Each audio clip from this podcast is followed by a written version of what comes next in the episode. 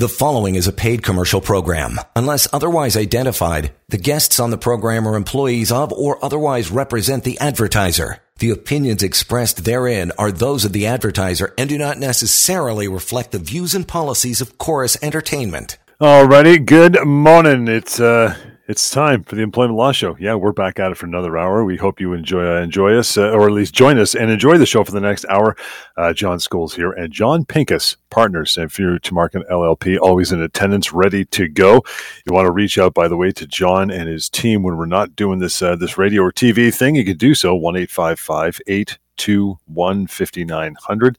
It is uh, help at employmentlawyer.ca. Also, the website available for you anytime, free of charge, anonymous as well, called pocketemploymentlawyer.ca. While you're there, you can learn uh, about a variety of topics that are under the umbrella of employment law, things you should know on your own time.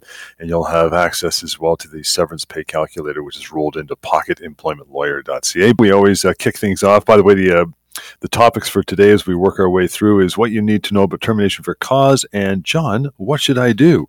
Dot dot dot and question mark question mark. We'll get to that a little later on the show, and if we have time, we'll get to some emails in between the calls as well. But uh, let's get it happening. John, good morning, pal. Good afternoon, whenever it is. And uh, week that was, you got a couple things you want to discuss off the hop. What's going on, brother?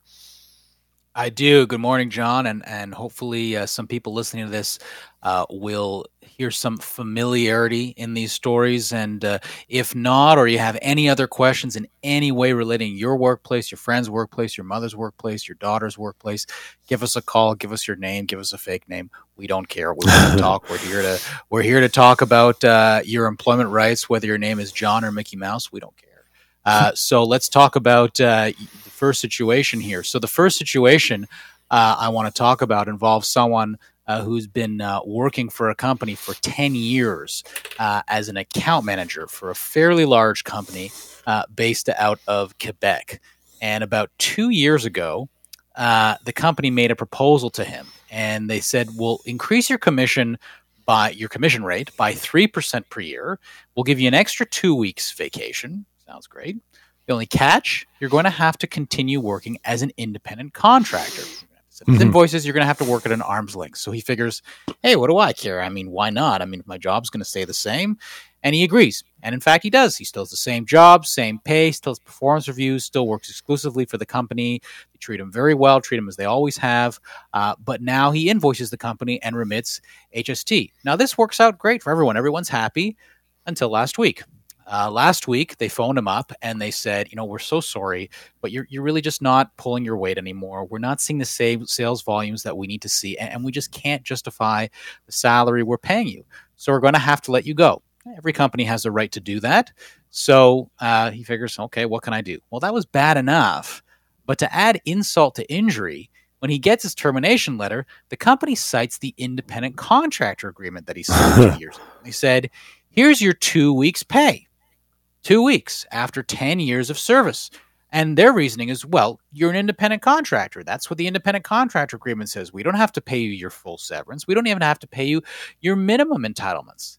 And he calls me at that point. He says, John, is there, is there anything I can do about this? I said, look, I, I know this isn't the agreement I signed. I know, of course, I should have spoken to a lawyer, but two weeks after 10 years seems a little bit extreme. And in mm. fact, what I told him is that this was completely illegal, what the company yep. did. It's a breach of the Employment Standards Act. And as it turns out, they owe him as much as a year of his pay. And the reason why they owe him so much is that although he was an independent contractor on paper, in real life, which is what the law cares about, he was an employee. He was still subject to their control. He was still working for them. He was working effectively the same way he was working when he was an employee. So that so-called independent contractor agreement is not going to be the worth the paper it was written on, and he's going to be owed a significant amount of money. So, you know, what are the lessons here? First of all, and this applies not only to independent contract agreements, but any agreement you're being asked to sign while you're already employed, do not sign an agreement midway through your employment without legal advice. Never. Maybe it's a good deal, maybe it's okay, but chances are the devil's in the details. You know, it, it, it you should you should have some red flags going off. You know, I'm already employed here. Why am I being asked to sign a new agreement? Is it out of the goodness of their heart? Are they offering me something? No, chances are there's something in there that the employer wants to use to their benefit and to your detriment. And You may want to negotiate it. You may not want to sign it at all. So speak to a lawyer. Second, always, always seek legal advice when your employment is terminated, especially if there is any chance you may have been misclassified as an independent contractor. And the good news is that if you want some guidance, even before you call an employment lawyer, uh, you can go to Pocket Employment Lawyer, and that will give you everything you need to get started and give you a sense of, you know, if this is a situation where you should be calling a lawyer. Again, always reach out. It should be a knee jerk reaction, a habit when something like that goes down. Always turn around right away, grab that phone, and give John and his uh, his team a call. By the way, that number again for any time one 821 5900 But what else you got going on, pal? So, uh, second situation uh, involved uh, that I want to talk about involved uh, someone who worked as a technician in a large warehouse uh, for about 15 years. And recently, he's been getting warning letters because of mistakes that his supervisor says he's been making at work.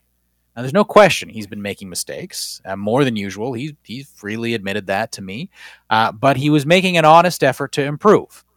And after a few months, his supervisor got fed up, took him up to HR, and he was fired for cause on the spot and offered no severance.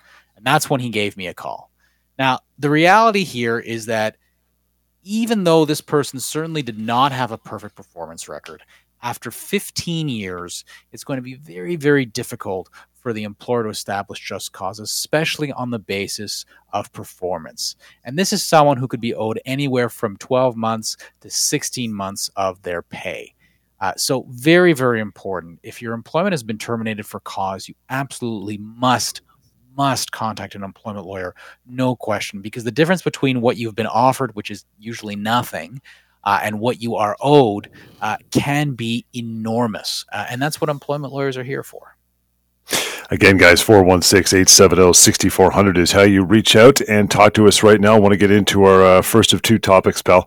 And then uh, maybe a little later on, if we have time this hour, we'll get into some email as well. What you need to know about termination for cause. This couldn't be more important uh, daily when you're thinking about employment law and how it affects you. Number one, it, uh, people have called it all kinds of different things, but for the for the sake of this, it's termination for cause, official name, and how difficult really is it actually to establish one? This, of course, we're leaning on uh, employers to listen up, especially. What do you think? Well, let's put it this way: there's um, a judge in Ontario who once uh, put it in uh, very apt terms that has since been quoted many times since, which is that a termination for cause is the capital punishment of employment law, and, and, and hmm. that that phrase has been used a lot because it it, it really is a, a, a perfect summary of yep. what a termination for cause is, what it means for the employee, what the consequences are, how extreme of an action it is for an employer to take.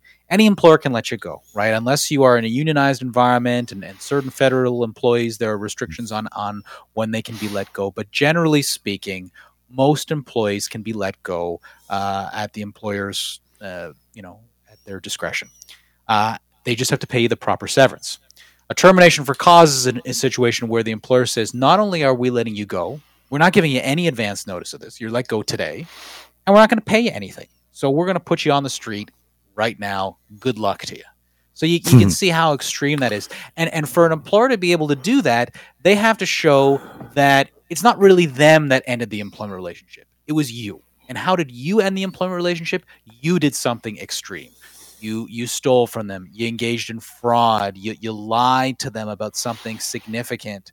Um, uh, you uh, basically expressed that or, or you re- you refused to come to work. You were uh, uh, refused to perform your duties. You're basically showing that you really have no interest in doing your job at all anymore um, and even things that you might think are cause, you know, like some some cases of insubordination, uh, some cases of performance, uh, you know, repeated poor performance.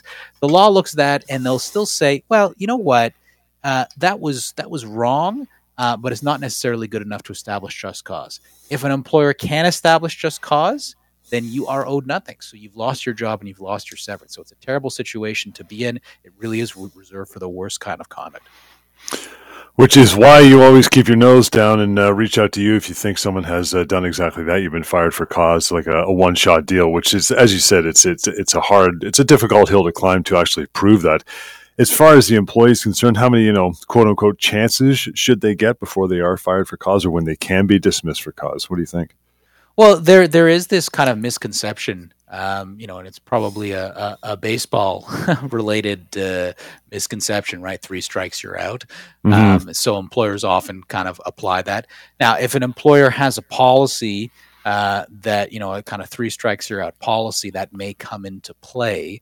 Uh, but generally, there is no magic number. I mean, the question is, did they really give you a reasonable opportunity to improve? So often, what I see is you know an employer has a three strikes you're out policy um, and they give the employee a series of warnings but they don't actually give them an opportunity to improve so either they gave all the warnings in the span of you know six weeks uh, so they haven't actually given them an opportunity to, to, to right the wrong um, or uh, the employee is begging for resources uh, to complete the tasks, or they've changed the employee's job. Uh, so you know, do do warnings play a role in this analysis? Absolutely, they do. Does an employer's policy play a role? Yes, it does.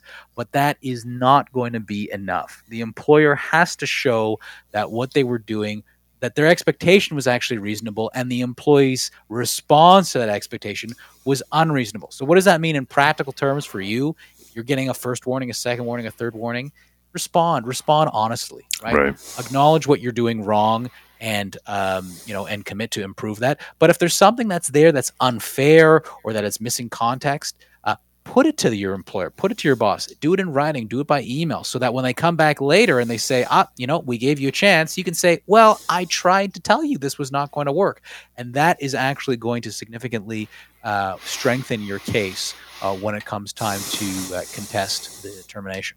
Short break. We'll get back to it right to the phones we go. The Employment Law Show. Stand by. You're listening to a paid commercial program. Unless otherwise identified, guests on the program are employees of or otherwise represent the advertiser. The opinions expressed therein are those of the advertiser and do not necessarily reflect the views and policies of Chorus Entertainment. Alrighty, welcome back. Thanks for hanging in. John Scholes here and John Pinkus, Samfiru Tumarkin LLP, the most positively reviewed law firm in the country. And run reach out to uh, John and his crew anytime. Fantastic. They'd love to hear from you. 1 821 5900. Anytime with your employment law questions or woes, they're always uh, reachable that way or email help at employmentlawyer.ca. Dave, thanks for hanging on through the break. How are you, pal? I'm doing well, gentlemen. How are you? Beauty. What's uh, what's on your mind? Well, I've got a question. I've been working what they call permanent part time for a company for the last almost three years now. Um, we've always averaged uh, approximately 40, between 45 and 50 hours a week. Um, suddenly, they've cut us down to like 12 hours a week, but it's hmm. only been the four of us that have been there the longest that they've done this to. And the other permanent part timers are still getting those hours. Wow. Okay. Um, have, Dave, have you ever been cut down to 12 hours per week before? Never. Since from the day I started, um, we've done between 40 and 50 hours. And presumably you're, you're paid by the hour? Yes. So this is going to be a significant reduction in pay.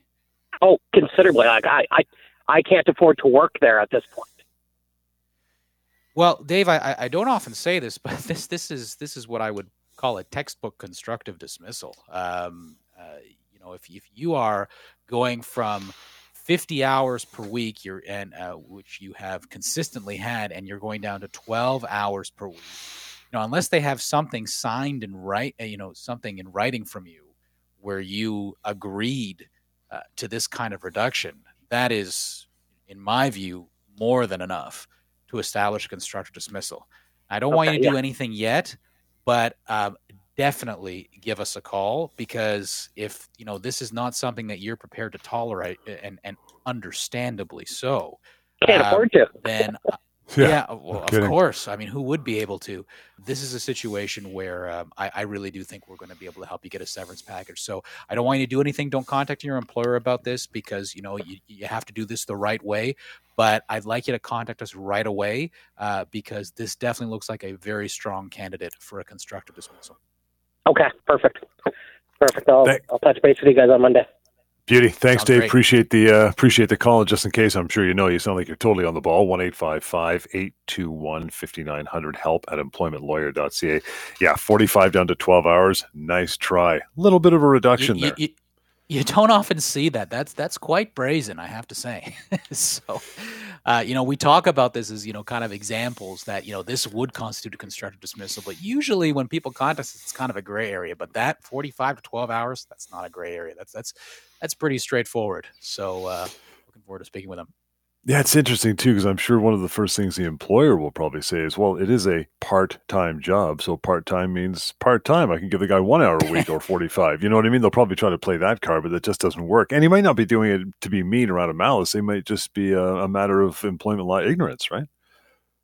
Yeah, you know, it's kind of like the independent contractor thing. You know, a lot of yeah. employers really do believe that, okay, I've called them an independent contractor. I've had them sign an independent contractor agreement. They're now invoicing us. They're paying HST. How could he not be, you know, or she not be uh, an independent contractor?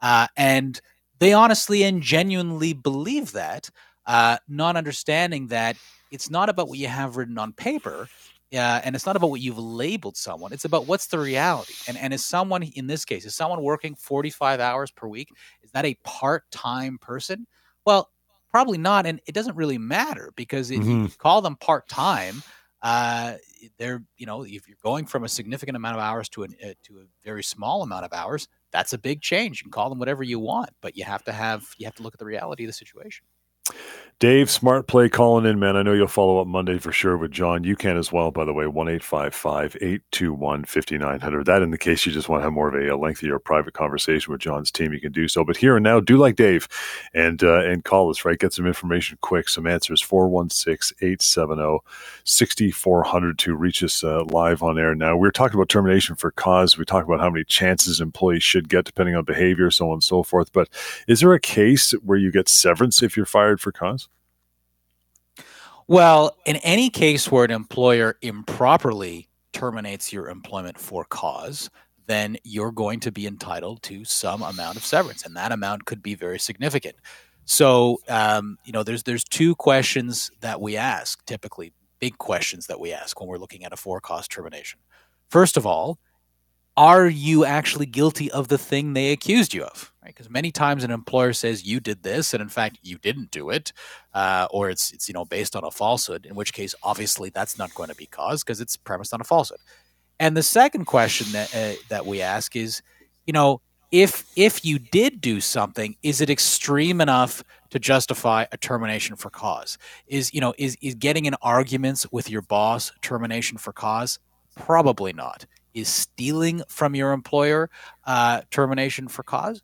Uh, almost certainly it would be, right? So we're looking at uh, gradations of conduct yeah. Uh, and whether the, um, you know, whether the punishment matches the crime, so to speak. And if it doesn't, then just because the employer says it is cause doesn't mean it is, and therefore you're going to be entitled to severance other topic we want to cover is what John, John Pinkus, what should I do? I'm panicking, but before that, I want to slide into an email just to just to break it up here. Susan said, "Hey guys, my employer says that because I am a salaried employee, I don't get overtime. Is that true?" No, that's that's not true. Uh, overtime is not just for salaried employees; it is for everyone who crosses crosses the uh, overtime threshold unless you are subject to an exemption, right? So, for example, uh, if you are a manager, uh, there are certain uh, professional uh, positions that are not subject to overtime, but unless you fall in one of those exemptions, um, you are going to be subject to overtime, and the standard overtime rate for the vast majority of people in Ontario is going to be 44 hours. Uh, it is not an exemption to be a salaried employee. So, short answer, Susan, no, that is not true. And if you are not being paid overtime, you should do something about it either by calling us or this is one of those situations where you actually can go through the Ministry of Labor. Not always the best thing to do, but it's not severance. So, it is something that the Ministry of Labor can address. Someone's listening going, Yeah, but I'm salaried, so I know what I make per year, John, but how do I figure out what my overtime rate is? How do I do that? I don't get paid by the hour. Right. So what what the Ministry of Labor does and what the law does here is they say, well, you know, how much are you paid per week, and then we divide, you know, we prorate that, uh, and then we establish a premium for the hours that you worked over and above that. Of course, very important. You have to actually keep track of your hours, right? If you're not keeping mm-hmm. track of your hours, we can't help you. But if you are keeping right. track of your hours and you're submitting them to your employer every week and you have them in an Excel an Excel spreadsheet, you're good to go. So really keep keep good records. John Pinkus, what do I do? Number one, I've been placed on a temporary layoff. We love those with no set return date.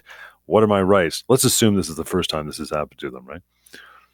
Right. So if it's the first time this has happened to you, you, you want to make sure that you act uh, when it happens because if you don't, uh, then the employer very well could argue that that's now uh, a term of your employment. Not to say that you shouldn't do anything if if you've been laid off more than once. We still want to talk about it, but definitely the time to act is when you've been laid off uh, the first time. You want to communicate it, uh, communicate with uh, your employer that you're not agreeing to it, and the best way to do that uh, is to speak with an employment lawyer and uh, assert your rights. Um, and if you are placed on a temporary layoff, uh, then for the vast majority of employees, that is going to be a termination. And it's going to be a termination without cause, meaning you're going to be entitled to everything you would have been entitled to if the employer had outright terminated your employment. So you can go to the severance pay calculator, you can figure out what that is. Could be very significant. Is there a way, say, you know, you're in the situation where you go, you know, John, I get it. Uh, this, you know, this employer's been really good to me. Maybe they've come in on some hard times, so they just want to put me on a layoff just to catch their breath. But I don't want to do that. I love working here, but at the same time, I don't want this to become a regular thing. Is there some way you can put some sort of stopgap in there? Write a letter to the employer saying, "I'll let you do this once, but this does not become a term of my employment." Can you can you do something like that? Yeah, I actually think that is a really um, good thing to do. Um, I, I, I, always am of the view that it's the you should be the employer's burden uh, to communicate. But if the hmm. employer's not doing that, then it is great to be proactive uh, as an employee and to say, um, "Look, uh, I get it. I'm, you know, you want to lay me off. Here's the the length of a layoff that I'm comfortable with." Uh, but that's you know, but it's it's just because of this of this circumstance that I'm in. And that way, if they go beyond that period or they lay you off again um, uh, in the future, then you can still uh, take action on it and, and, refer back to that original communication. So, so communication really is key. Be clear and and don't make the mistake that a lot of employees make. Um, do it with legal advice because there's a lot of mistakes that you can make if you try to do it on your own.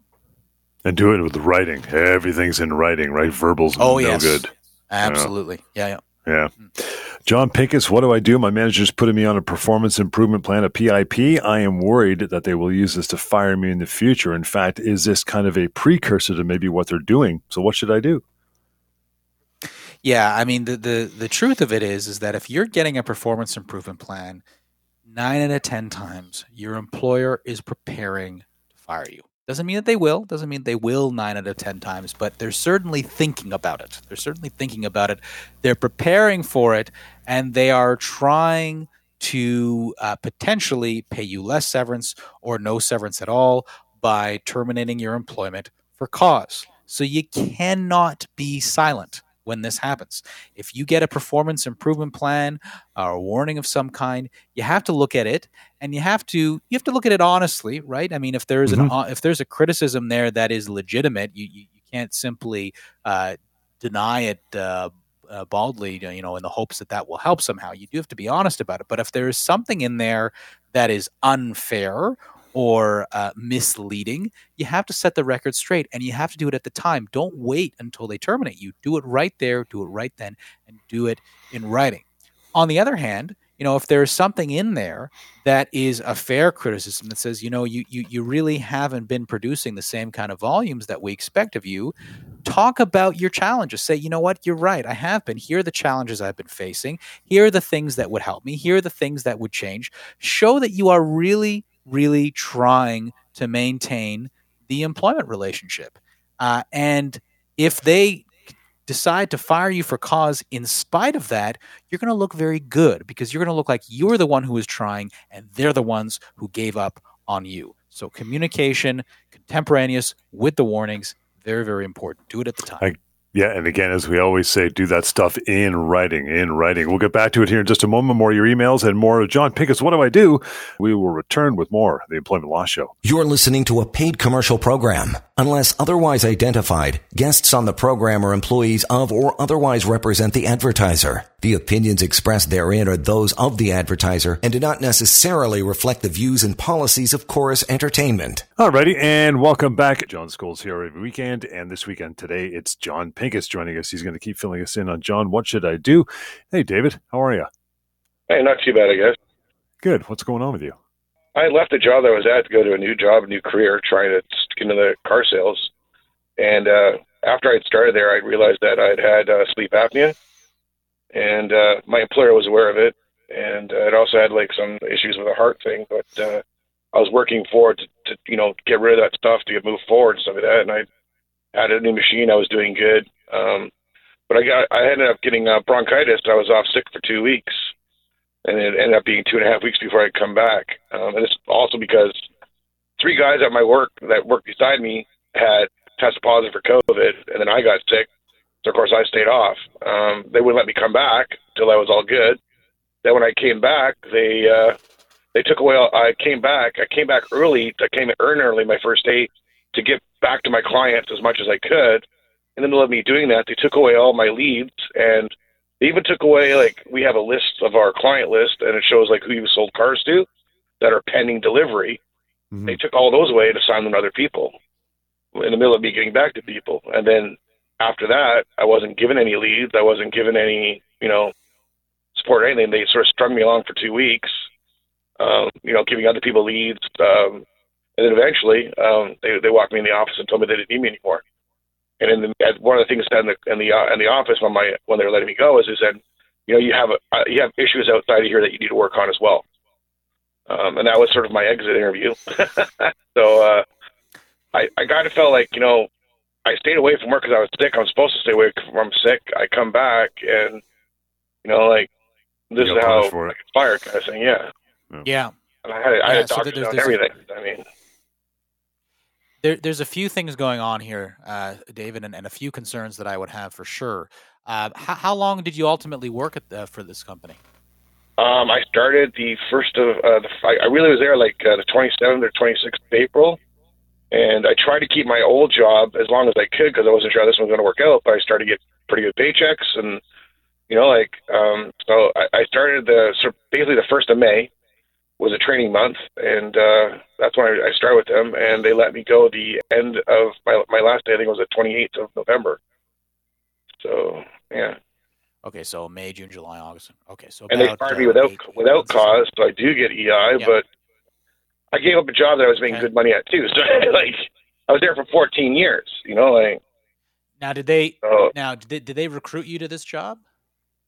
No, they didn't. I, I applied to it. I was looking for something different. I was looking to try, you know, uh, try try okay. changing fields, I guess. But uh, right, okay, yeah. and you and you were working in in, uh, in sales. You mentioned right. You were selling in cars. Sales, yeah. And, and their, um, their thing is, if you don't deliver the car, you don't get this commission, right? But right. I went through the whole process right. of selling the car, and they, you know, all of my sales they took away from me. So I have documentation right. of it. Too, so yeah. And um, uh, and and how old are you, David? I'm 51. So. Okay. Sorry. 52. Well, look. so, um, look, there's there's a few things going on here now. So the first thing we want to look at is, all right, given those facts, how much severance did they offer you?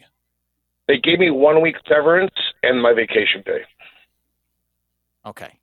All right. Well, um, chances are you're going to be owed a lot more than that, uh, for mm-hmm. one thing, right? So the severance is um, is not reasonable, and this is a situation where I would say, um, you know, conservatively, your entitlements are probably three to three to four months, uh, and they could be higher um, if we can show that the medical conditions you're suffering from, the sleep apnea, the heart issue that you mentioned, are going to make it more difficult for you to reemploy. So that's number one. So you're you're right. so um, we definitely should speak about the severance. Um, and um, the second thing uh, is there's a human rights concern, right? Because it seems like in the weeks leading up to your termination, you were basically punished for being off work, uh, you know, for medical Definitely. reasons.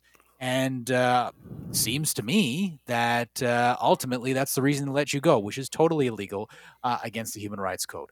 So, you know, I'm glad you called us, David. I, I, I want to talk to you about this. Um, so, John will give you the uh, the number to call and the coordinates. Uh, you can ask to speak with me. I'm happy to set up a time to chat. We'll get into more details. I'll get able be able to see your documents. But I, I want to talk to you about this because this is uh, a wrongful dismissal, and it's and it sounds to me like a breach of the human rights code as well. So, uh, we definitely should uh, talk about doing something about this. Okay.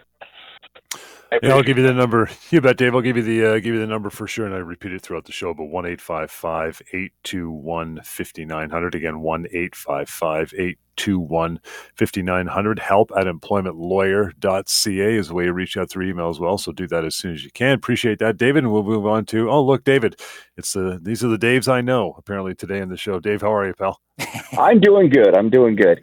All right. Um, I I got a quick story. I've been working at the same company for 38 years. Wow. Okay, J- 30 at the 35th year, which was COVID, they laid me off for nine weeks. Now I'm back at work, of course, after the nine weeks. Now they're thinking about layoffs again. Am I entitled to anything? I, I I think that there is an argument, um, you know, if it was a short layoff, um, that you may be able to contest this layoff, uh, you know, if they do it to you again. Um, particularly, cons- you know, when we if if uh, they're going to lay you off for a long period of time. So I, I, I think that um, it's definitely worth looking into, especially uh, in your case, given your tenure. I, I, there there is something to be said for if you if you go 35 years without being laid off, and I, I take it COVID Mhm. was the first time you were laid off, right? Yes, they said that they said because of COVID, they were allowed to do that. They went through their lawyers and they were allowed to do they that. went stuff. through the right, right, right, and there's various provisions uh, that they would have relied on to do that. You know, in, in your case, given the tenure that you have, I think that's a very unique situation, uh, especially because it was a very short layoff. Um, so if you're laid off again, I definitely want to speak with you about it so we can we can strategize how we're going to deal with it. Um, because, Because this, I- this may be I, I, oh, sorry. No. Go ahead. Go ahead. I, I, I, I wouldn't want to go back there if I'm laid off again because Okay, I'm, well, we you know, I'm, speak then. you know what I mean? Because I'm, I'm quite, o- I'm getting older now, so like, you know, I'm, Yeah. I'm pretty well thinking I- about retirement. So Mhm. Yeah, well, well, i- i- if this happens, David, I, I definitely uh, we should we should be speaking about this. So please, please do give us a call. I, I do think there is something we'll be able to do here. Uh, we just have to w- walk it- walk it through strategically and, and have a more detailed conversation. But you know, 38 years, uh, you know, and you're laid off. Um, you know that y- y- you, you got to do something about that. Your severance entitlement here is going to be significant without even knowing the rest of the details of, of your employment certainly it's conceivable that your entitlement could be uh, close to the 24 month uh, Mhm. uh, mark, Yeah. 24 months of compensation. So we Big definitely uh, should be speaking. So please, please give us a call if you're laid off again. David, appreciate it, pal. And uh, we'll take a short break, one more before we continue the rest of the hour. And reach out to John, by the way, outside the hour of the show, help at employmentlawyer.ca, 1 821 5900. But we continue with the Employment Law Show. Stand by. You're listening to a paid commercial program. Unless otherwise identified, guests on the program are employees of or otherwise represent the advertiser. The opinions expressed therein are those of the advertiser and do not necessarily reflect the views and policies of Chorus Entertainment. All right, welcome back, Employment Law Show. So far, some great calls today. Appreciate it. In between that, it's John Pinkus. What do I do, man? Help me out. And this one, we had a similar call to this, but uh, let's go through it one more time just to nail it down. That is, the question is, you know, my boss is now giving half my hours to a newer guy, a younger employee. Can they do that? What should I do? Right. Well, uh, that's that's very much on point. Of one of the Davids that uh, that called us Mhm. today. um, that uh, we know we talked about a pretty extreme uh, change in hours of work. Now, and generally speaking, uh, that's going to be a constructive dismissal unless it's set out in an employment agreement, or you know you have hours that have been sporadic over time, and you've agreed to this before, which again is why you want to do something the first time this happens, not wait for it to happen again. Uh, but that's definitely going to be a candidate for constructive dismissal, and definitely something you want to speak with an employment lawyer uh, as w- as well. And the the difference in this situation, as uh, compared to what David was talking about earlier today, is this could also be a human rights violation because if you can show that the employer did this because you are an Ah. older employee. Uh, ageism is illegal under the uh, Human Rights Code, and mandatory retirement has been illegal for many years now.